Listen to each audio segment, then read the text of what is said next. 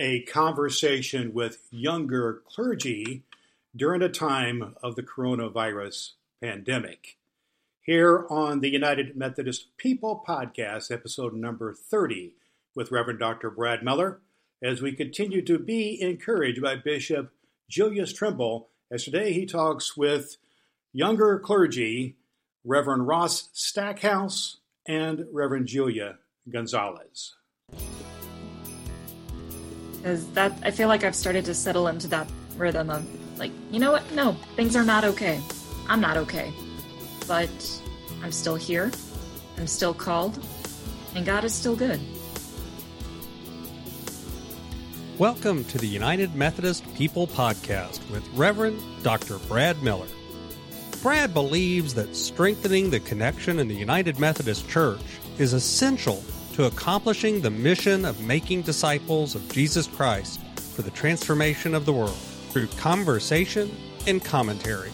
And now, here's Brad. Hello, good people, and welcome to the United Methodist People Podcast with Reverend Dr. Brad Miller. This is episode number 30, where we are talking with some younger clergy in the United Methodist Church in Indiana as we have a conversation with Bishop Julius Trimble and Reverend Ross Stackhouse with a new church plant called Heaven Earth Church in Whiteland, Indiana, and Reverend Julia Gonzales, who is the associate pastor of the St. Mark's United Methodist Church in Carmel, Indiana. We are bringing together this conversation to help understand better the particular needs and challenges and opportunities and encouragement in some of the younger clergy that we have here in Indiana, particularly in this time of this pandemic, this quarantine situation, which has impacted everybody in every way, and also a consideration of the stresses and the dynamic in the United Methodist Church concerning human sexuality and the possibility of division that is upcoming. We talk to them about their life, their family life, and their faith life, and how they're handling things in their life, including the challenges within their families. We heard about their faith story. But most importantly, uh, Bishop Trimble asked them the pertinent question How is it with your soul? You're going to love this episode of the United Methodist People podcast. We're here for you at UnitedMethodistPodcast.com. You can go to our website and get complete show notes of this show and a free gift for you. It also includes the websites of the two churches involved so you can be in contact with people here. Please listen in now as we have this conversation. But Bishop, uh, welcome to the podcast today. Thank you, Dr. Brad. It's always good to be in conversation with you and with uh, our pastors and lay folks in Indiana and uh, probably across the globe that can uh, oh. listen on the podcast. We are getting uh, some connections and folks are listening and uh, making an impact for, for the kingdom and appreciate that. And we'll get into a conversation with the Ross and Julia in just a minute. But I always do like to ask if there's any updates we need to talk about regarding, oh, the reopening of churches, Aldersgate Sunday, anything, any kind of information that is helpful to our listeners to have in terms of uh, the life of the church right now? Well, uh, we we have some churches that have that have resumed worship, and some that, uh, based on on my recommendations, are not planning to resume worship until June no sooner than June 14th. Some are not planning to worship until July or even even later. Some churches will not be in public worship until uh, school resumes in the fall.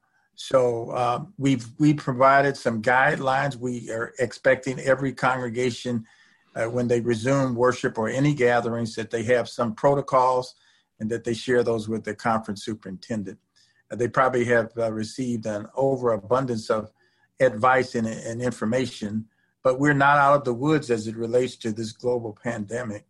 We still are having new cases every day in Indiana and certainly across the United States and across the globe. So, uh, churches are some churches uh, after my first recommendation kind of looked at at the 17th as their go date, and they uh, intent, uh, went ahead with that. Most of our churches have still not resumed their public worship.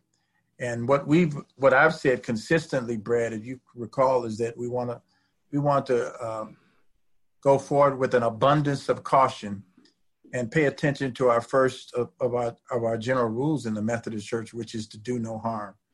Uh, so I'm looking forward to, while I miss being in public worship, I recognize that we're living in a different moment in history. And as I heard Pastor Julia say a couple of weeks ago, I guess it was, that we might be just in the beginning of the story. Uh, so we're, we're, we're not at the end of the story. Yes, and then uh, as far as the process of being helpful, you are the your the annual conference, which you are responsible for, is pro- providing some resources that you mentioned already. But I know an Aldersgate Sunday resource, which hopefully will be helpful for churches doing worship in this new environment that we're in. Yeah, we we've uh, the extended cabinet put together a complete worship service, and, and the the gift the idea is for it to be a gift to churches. They don't have to use it they don't even have to use it specifically on next Sunday, Aldersgate Sunday. But we, we really do think, and since I have two pastors on the on this call, three pastors on this call, I want to say that we do really think your bishop thinks that you know you deserve and have earned uh, some time to take off. It was if it was a normal rhythm for us, we wouldn't be working every weekend un, un, uninterrupted. Uh, so um, we think that Sabbath, I think that it's really important for pastors to take some Sabbath. Well, that that's a good way of leading us into our conversation here uh, uh, today, and we are pleased to have a, a, roundtable discussion, a conversation with a couple of our clergy here in, in here in Indiana, and where particular focus today is on some younger clergy. So today we have with us uh, Reverend Julia Gonzales, who's one of one of the, the pastoral staff, the associate pastor at St. Mark's United Methodist Church in Carmel, and mm-hmm. also Reverend uh, Reverend Ross Stackhouse, who is the pastor at the Heaven Earth Church, a new church plant in Johnson County. So, Julia, first of all, to you, welcome uh, to the United Methodist People podcast. Thanks. Glad to be here. Awesome. Awesome. Julia, uh, just tell us just a little bit about your faith story. What I mean by that is your faith story of how you came to know Christ and how you ended up in ministry. Uh, yeah, sure. So I grew up originally in Frankfort, Indiana, and attended St. Matthew United Methodist. I always believed in Christ. I was raised in the church. I feel like my faith really started when I, the summer before my freshman year of high school, I went to Epworth Forest, uh, which is a summer camp that I know a lot of the pastors in the area that it resonates with them. I went there and kind of got this eye opening realization that, you know, it's not just that God's real, but that God really wants a relationship with me. And that was a huge game changer. And especially since the summer after that, I got my call to ministry again at Epworth Forest. Spent the next few years of high school and then at Purdue University, you know, questioning that call, getting a sense of where God was leading me and what gifts God had given me. Went straight from Purdue to Duke and then got assigned to St. Mark's Carmel, and that's my first church, and it's been great. It's been a huge challenge and stretching me in a lot of different ways, but it's been an absolute ride. Awesome. And you've been with St. Mark's and Carmel you've uh, since when? How long have you been there? Uh, it'll be two years this uh, summer. Also with us uh, today is uh, Ross Stackhouse from Heaven Earth Church. Ross, uh, First of all, welcome to the podcast, and I'd like to hear from you a little bit about your faith story and how you ended up in this new church plant. Well, I also grew up, and thanks for having me, Brad and uh, Bishop. I also grew up in the United Methodist Church in a really small rural congregation, but I went through you know struggles as a teenager. I was raised by a single dad, and I, and I was not really feeling connected. So we actually started going to a different church there for a while. So I left the Methodist Church for about 10 years, like Julia, I went to Purdue, Boiler Up. The spark of my faith really started to ignite again at Purdue Christian Campus House then. And then I went to Vanderbilt to do a, a Master Theological Studies. Wanted to do uh, a PhD in Biblical Studies, but got I didn't get into the six programs to which I applied. That was when I had an identity crisis. I'd really staked a lot of my identity on I didn't know it, but on like titles and achievement and good grades and stuff. And that's where I, I felt that still small voice saying, you know, you have one foot plugged into the vine, one plugged into the world. It's time to plug all the way in. I got hired.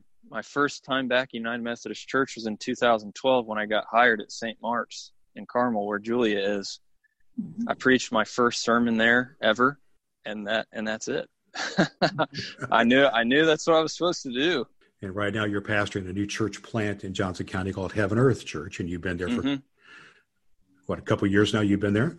Yeah, left St. Mark's in June of 2018, and then started this in July of 2018. Well, Bishop Trimble, I know that uh, you are an encouraging person. You sign off on most of your letters, and your the title of our podcast together is to be encouraged. And uh, I'd just like to hear what kind of conversation you would like to have with Julia and with Ross here that can be encouraging. Well, uh, they they encourage me. So just the mere fact that they've answered the call to ministry. Uh, people ask me why, how did I come up with my personal mission statement? I preached my first sermon when I was 16, but uh, I, and I felt my dad died. My dad died when I was 13, and uh, my mom raised six six kids, and uh, it was the church. I went to church camp, um, Methodist church camps, and I was part of a young group called Young Life in in uh, Chicago, uh, a youth group. But uh, it wasn't until I went away to college and after college, and I met my wife. We've been married 41 years now and she was the one who encouraged me to really to recommit my life to Christ and to go to seminary. And so uh, I had been encouraged all throughout my life by lay, lay persons and pastor, my pastor who uh, was a mentor and became like a, an adopted father for us.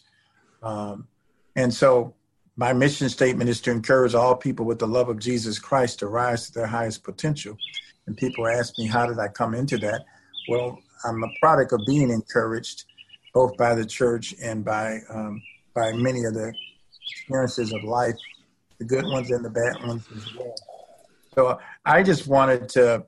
Uh, I've been on a couple of Zoom calls, Brad, recently, and where we've actually been an opportunity just to be honest and say, you know, when people ask the question, "How are you doing?" I remember asking a, a, a lay member how she was doing after church, and she said, "Pastor."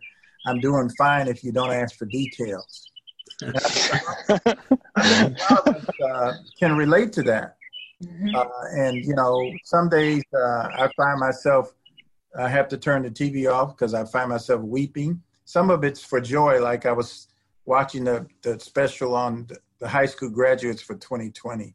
And I just was so moved by, by we were supposed to go to a graduation of our niece in a couple of weeks in in Chicago, and uh, she's a high school graduate, and she didn't go to her prom. She didn't. She's not having a normal graduation. So a lot of people are dealing with real feelings, and I wanted to ask some of our, some of our pastors. We the Wesley question. I think we're going to hang out tomorrow again, Ross. But but you know, how is it with your soul, Julia, Pastor Julia Ross? How is it with your soul? Some days, you know, I, I being at home is good on one sense, but there's a there's a vitamin I think we get from being around people. And I'm an introvert, so I don't have to be around people all the time. But to never be around people is is is killing me. So uh, how are you guys doing? That that was one of the questions I wanted to ask. Well, yeah, I would resonate with that, Bishop. You know, I, I keep joking that in like in one week, my house became a, a preschool and daycare, and my wife's home office and headquarters to Heaven Earth Church. So every day is, uh, um, you know, it's it's pretty, it's wonderful, and it's uh, it's a lot of chaos. And um, you know, I, I like what you said, Bishop. You know, if someone asks how I am, if, I'll typically say fine, but the truth is, is that you know, if you don't watch it, the weeks have a cumulative effect you know you get to the end of a week and you not you may not be totally burned out but you're you you have a little bit less in the tank um, than you did before because you know ministry is already already requires a lot of self-care and a lot of boundaries. But this time um, where there's so much potential for adaptive thinking and response in the community that it's like you have to be twice as intentional or even more. Julia, how, what do you, what's your thoughts on that question? Yeah, it's it's getting used to not being okay, hmm. and learning to you keep going even when it's not okay. Because that i feel like i've started to settle into that rhythm of like you know what? No things are not okay. I'm not okay. But i'm still here. I'm still called. And god is still good and there are good points. There's doing online meetings with my friends. You know we figured out a way to watch the lord of the rings together even though we're all in different states even and social distancing beyond that. And it's watching my little sister graduate from Purdue this weekend and knowing she didn't have the experience that you know that I did or that Ross did, but we still cheered her on and we're still so proud of her and everything she's doing. It's really just trying to learn to be okay and to still keep going even when everything's not okay. Brad, Brad, you know something about the Lord of, Ring, Lord of the Rings? Did I? Was that something you? Well, we had to uh, make some adjustments in our household. Uh, my this actually the week we're in right now was supposed to be a vacation celebration for my family and I. My youngest son graduated from Indiana last week. Respect. But, of course, he was uh, disappointed. Yeah, you get it. And uh, anyhow, but uh, long story short, we were. He is a huge uh, Lord of the Rings and mostly Harry Potter fan, and we were going to go down to his big graduation gift was going to be a the week run right now was going to be a vacation to to uh, Universal Studios. But in, we end up having a huge Harry Potter and then Lord of the Rings Film Festival for about whatever ten nights in a row. It was. But uh, Julia, I would be interested in you unpack a little bit more about this not being okay thing. How you managing this day to day life with your uh, with your husband and the church? How's that? How you just managing? Well, it's kind of an it's a little hard for me at times uh, because my husband is an EMT with a private um, ambulance company. So he does leave for work every day. So then I'm rattling around the apartment with my dog. Sorry, that's kind of a heavy, that's a full question to unpack. It feels a lot like when I was first struggling with having anxiety. Like you, you learn to take things one step, one day, or one hour at a time. And it's a lot of grace. It's a lot of recognizing that you know what i need to turn off the laptop. I need to step away from the ipad. I need to just put the phone on the other side of the room from me and just be. And that it's okay and that you know what maybe i'm not getting as much done as i did before covid before all of this and that's okay it's a lot of grace and a lot of patience really glad that i've already kind of built up these reserves of understanding this and having walked through still going even when you're not okay. I can't imagine how hard this this is for people who they're experiencing anxiety right now and it's situational anxiety and it's it's scary. Yeah. I know a lot of people are having panic attacks for the first time and they have no idea what's happening to them and to be going through all of this and to not have the skills or the tools, like the mental health tricks to help you through that.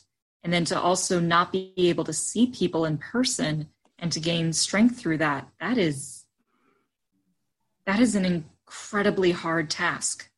And I know that when we are through this, the work of healing is only just going to begin. The cloud that's over all of us is this incredibly scary disease. Yeah. You know, the COVID 19. And and that means impacts physical health. And I know Ross, I don't know if you want to say too much about it or not, but you've had this challenge in your own family of the physical health aspect, which is just over everything. Do you want to say anything about how that's impacted your life?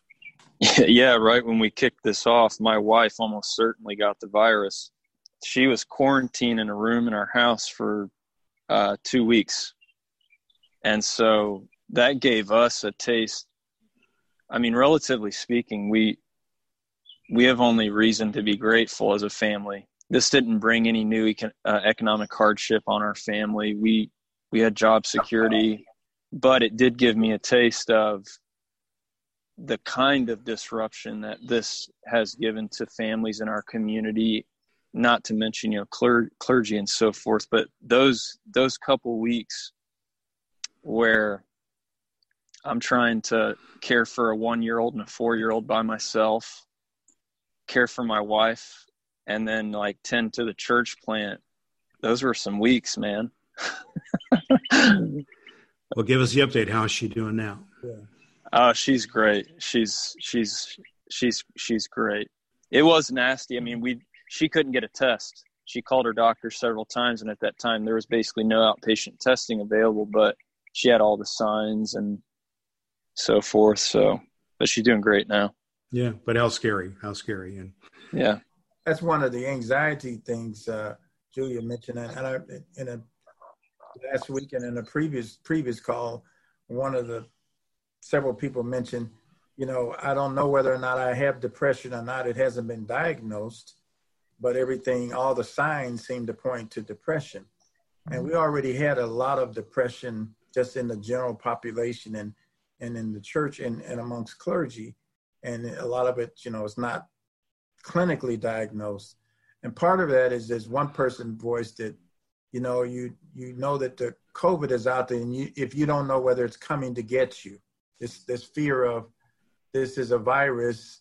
And when you go to grocery stores, Brad, we may have talked about this before. Yes, I, I'm I'm of age, and I have a pre-existing conditions that puts me in a vulnerable population.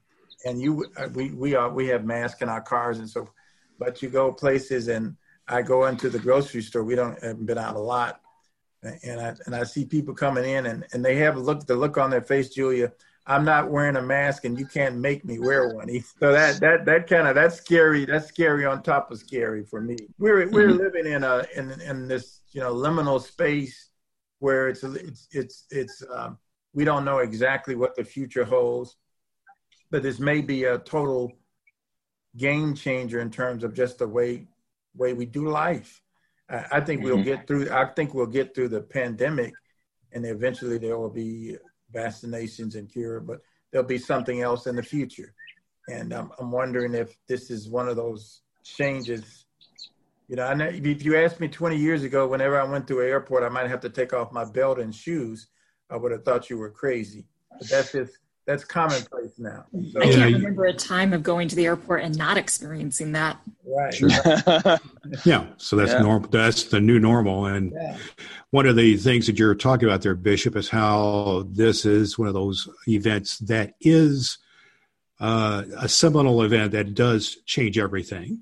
And of course, that's not in our United Methodist Church. This is not the only event that is changing everything. In our United Methodist Church, we have a great conversation going on about the future of the church. And, you know, these are two young clergy who are basically in the first part of their time of ministry together. And so my, I'd be interested, Bishop, in your take and also on, on Julia and Ross's take on how, what is going on in the United Methodist Church is impacting your mission and ministry right now. And that this is, for us, in the United Methodist Church, this is one of those events that changes everything as well. Well, I'll let them do most of the speaking to it. I'm in the last quarter of the of the game, if you will, for the for, my, for my active ministry. But uh, I've never been more excited than to be a Christian, first of all, and to be a United Methodist. And for me, this is just highlights how what we what we had deemed, you mean our conundrum around human sexuality as being so important. Uh, I think for me, this highlights how. Uh, while it was, while it is and was is important on who we accept and who we don't accept and so forth, uh, it's not nearly as important as the fact that life is so precious and people who are hurting are really hurting. You know, 40% of the people who make $40,000 or less less are without employment and their jobs may not be coming back. Think about that. So people who are hurting and hungry uh, after this is over, or, or that's just going to be exacerbated. Uh, and so um, I think I think for this has been a teaching lesson for me. I think the I've always said that the church should be big enough for people that have disagreements around biblical interpretation and theology, and that uh, you know all means all. But uh, I know there are people who have different perspectives. I, I, and some of them are in my own family. Uh, so I think for me, again, um, I'm still excited about ministry and God's still calling folks to ministry. So uh, the churches of God and will be prevailed until the end of time. So I'm, I, I never feel, feel that pastors like Ross or Julia, their calling from God was for them to save the church or the United Methodist Church. I think their calling from God is to love God's people where God plants them, and um, that, that that you know they don't have to care, bear on their shoulders the future of the United Methodist Church. Yeah, I think that will work itself out. But Julie, what's your what's your thoughts? You know, Bishop's laid out some of his thoughts. What are some of your thoughts about the impact of this potential schism, whatever it is going on that we're dealing with, on either you and your ministry or your what's the impact on you or on the church that you see? It feels like the impact has been the reactions that I get from people when I say that I'm a pastor. A lot of people, some of them, they don't worry so much about the denominational differences. They hear pastor and Christian, and there are all of these assumptions that are tied up in that. And sometimes we don't, they don't think about what it means to be in a certain denomination. And then it's like, how do I explain to them like who I am? And that just because they've heard certain things or they've been treated a certain way in the past, that doesn't mean that I'm going to live into either these good or these bad experiences. You said to spend, it sounds like you've had to spend a fair amount of time interpreting things and trying to sort things out in terms of these relationships. A little bit here and there. Definitely, it's Ross may have experienced this too. That moment when you meet someone new who's not in the church, and they're like, "Oh, what do you do?" It's like, "I'm a pastor," and just that immediate, you can see them start thinking, "Okay, how many times have I cursed? Have I mentioned drinking?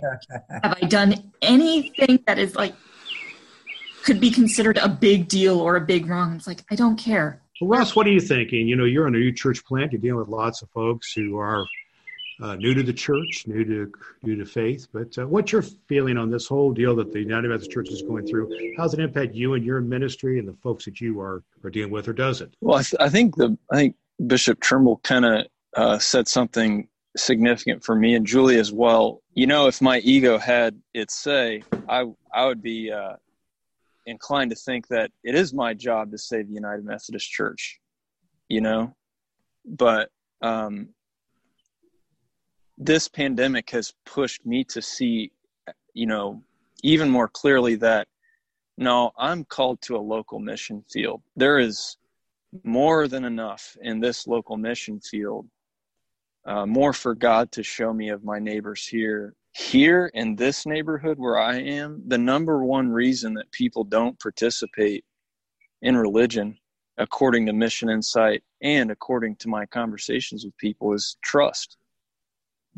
They don't trust uh, religious organizations and they don't trust, like Julia said, the minute I say I make it known I'm a pastor, there's a change in body language a lot of times. And that, the issue of human sexuality figures into that, but it's one part of a, a systemic issue. And so ultimately for me, I think that the job is the same. It, it, how do we be incarnational? How do we walk alongside people and build relationships and listen to give trust a chance again and life changing relationships, you know, a chance? I think, uh, Brad, one of the things that uh, some of the some pastors have shared with me during these past eight weeks on a couple of occasions is what's been really hard is not being able to be with people in their darkest moments. So mm-hmm. we had a couple of cases where pastors who've had COVID patients and they couldn't visit them, or uh, one pastor in the, in the Lafayette area, someone died, an older member died in the hospital, and they couldn't participate in a normal funeral service or visit the last days.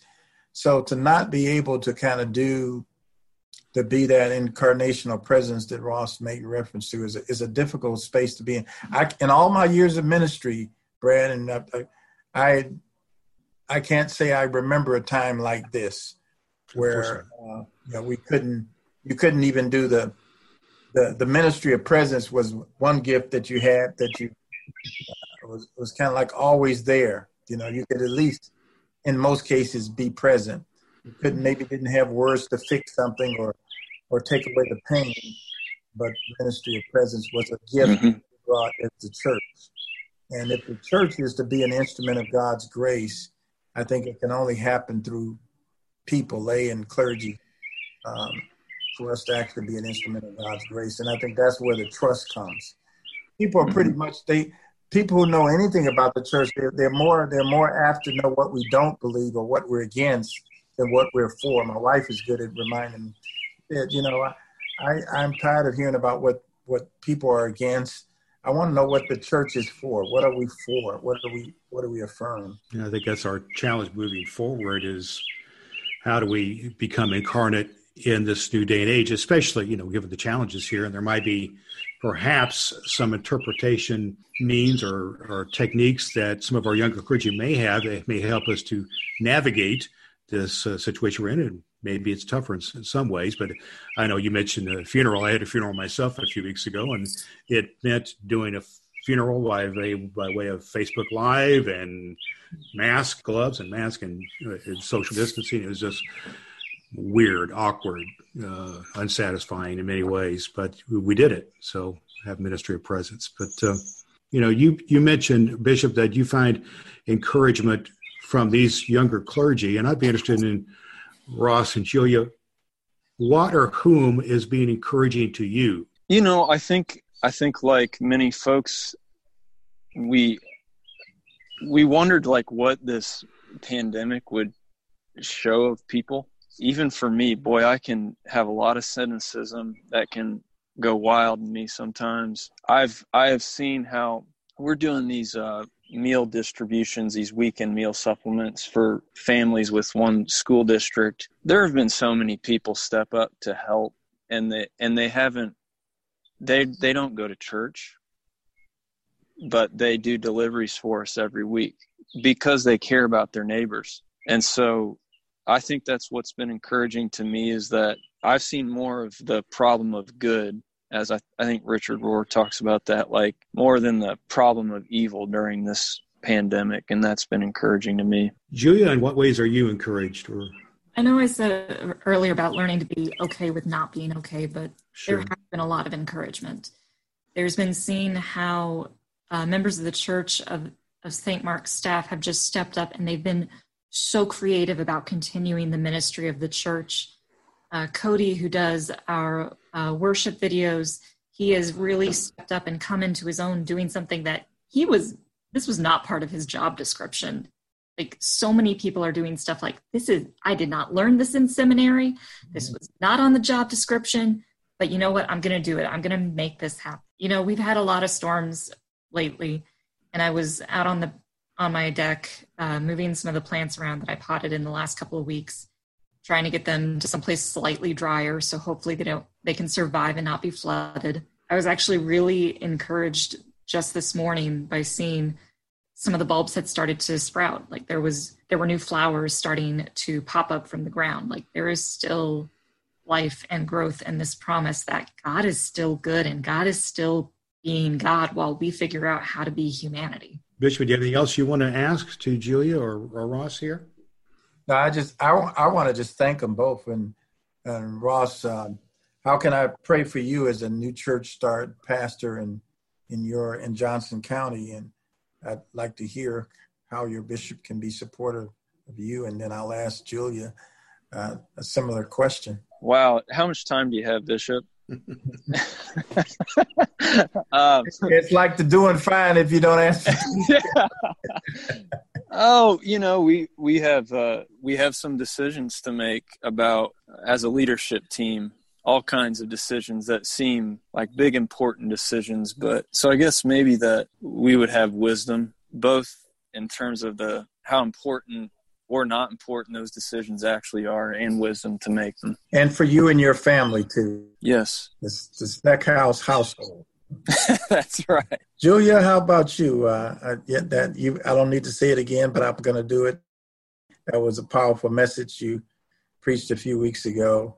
And Ross, I don't know if I if I'm able to go online and and hear any of your preaching? Are you are you worshiping now and preaching, or just doing still the community work? See this porch right here, Bishop? That's where we had church on Sunday. We had Facebook Live from here, and uh, yeah, we do that every Sunday at nine thirty.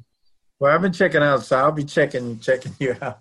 But uh, just you know the the whole vulnerability, you know. Um, I thought that was a powerful, powerful message, and I know you were I don't know where you were, where you were doing, if it was in your in your I was right here.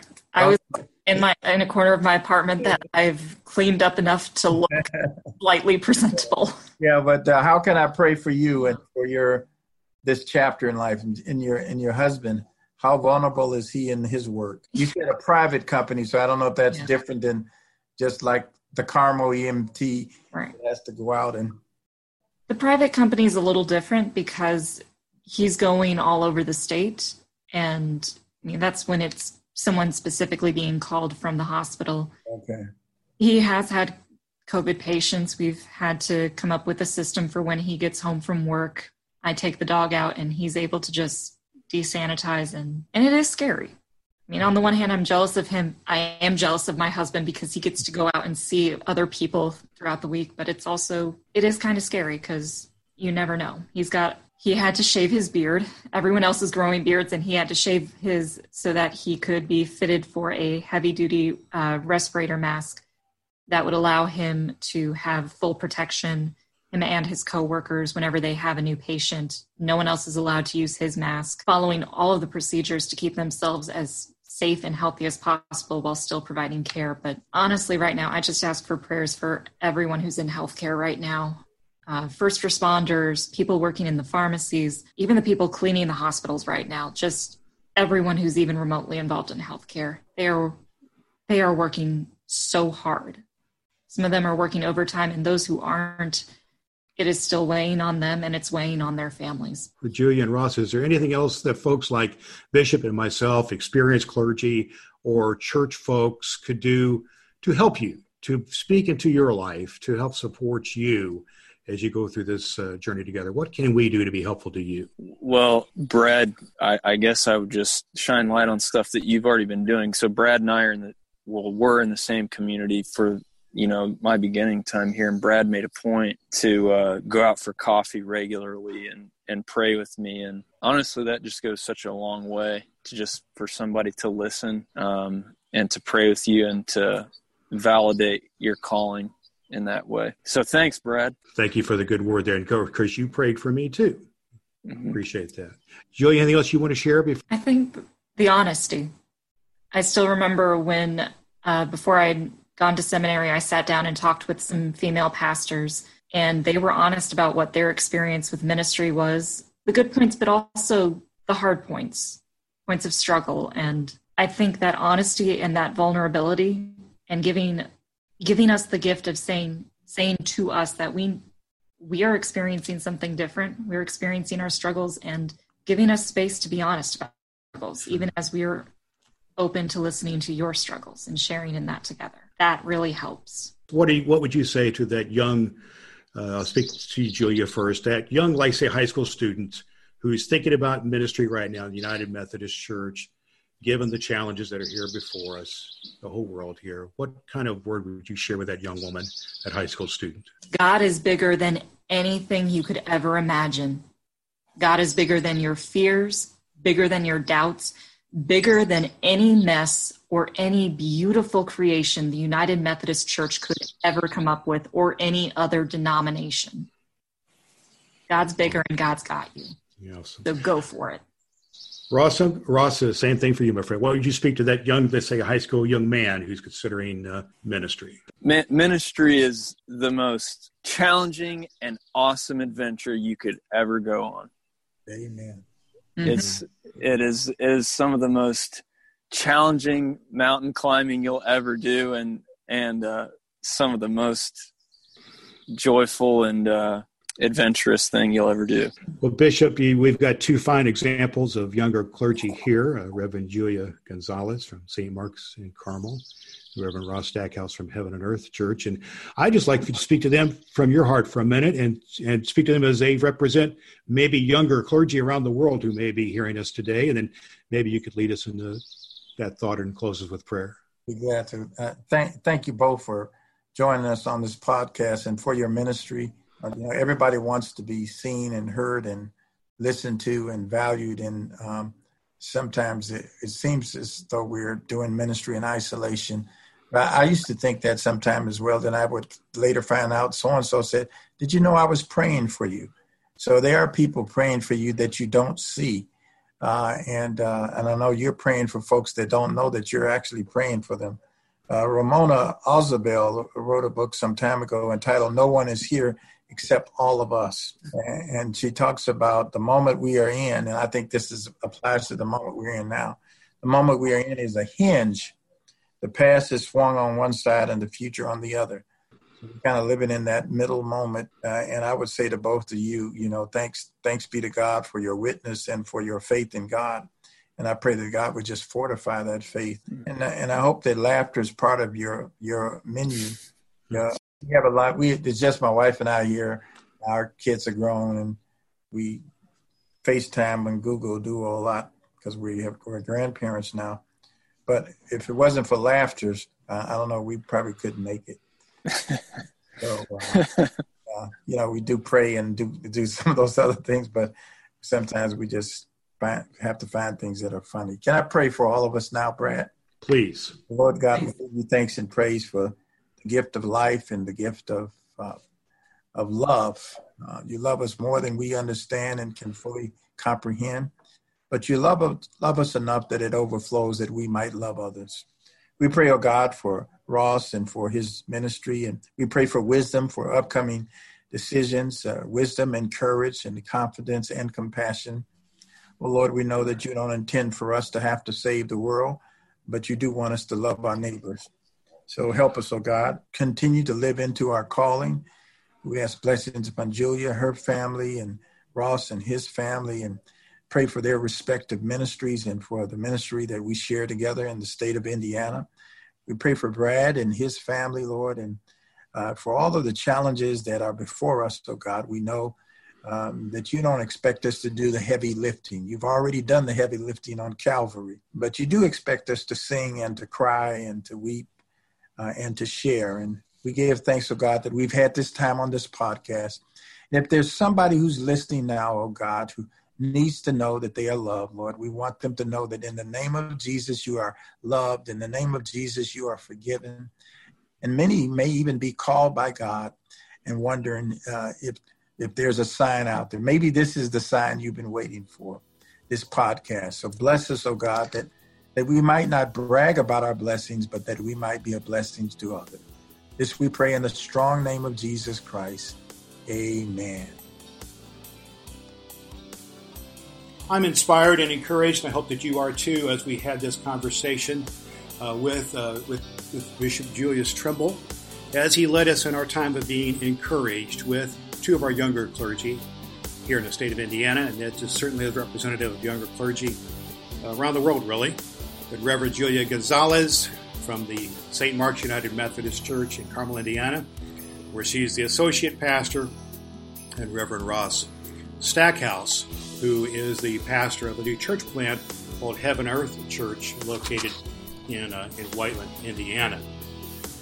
And I hope that you heard just a couple of things here which are very important about the absolute need to build trust, to live incarnately into the world we're in right now, to be dependent on grace. And this quote that I believe that Julia shared with us stuck with me, and I shared it with you again. That God is still God, and God is still good while we figure out how to be human. You can always go to UnitedMethodistPodcast.com for back issues of the podcast or Facebook.com slash United Methodist Podcast to be connected there as well.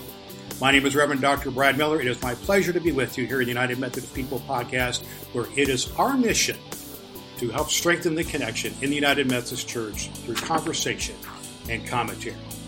And I leave you now with a quote from John Wesley, which I hope to speak into your life. Open quote God grant that I may never live to be useless. Close quote. Until next time, good people, do all the good you can. Thanks so much for listening to the United Methodist People Podcast with Reverend Dr. Brad Miller. You can continue the conversation and commentary about strengthening the connection in the United Methodist Church to accomplish our mission of making disciples of Jesus Christ for the transformation of the world. Visit the United Methodist People podcast on the web at unitedmethodistpodcast.com and connect at facebook.com slash United Methodist Podcast. And always do all the good you can.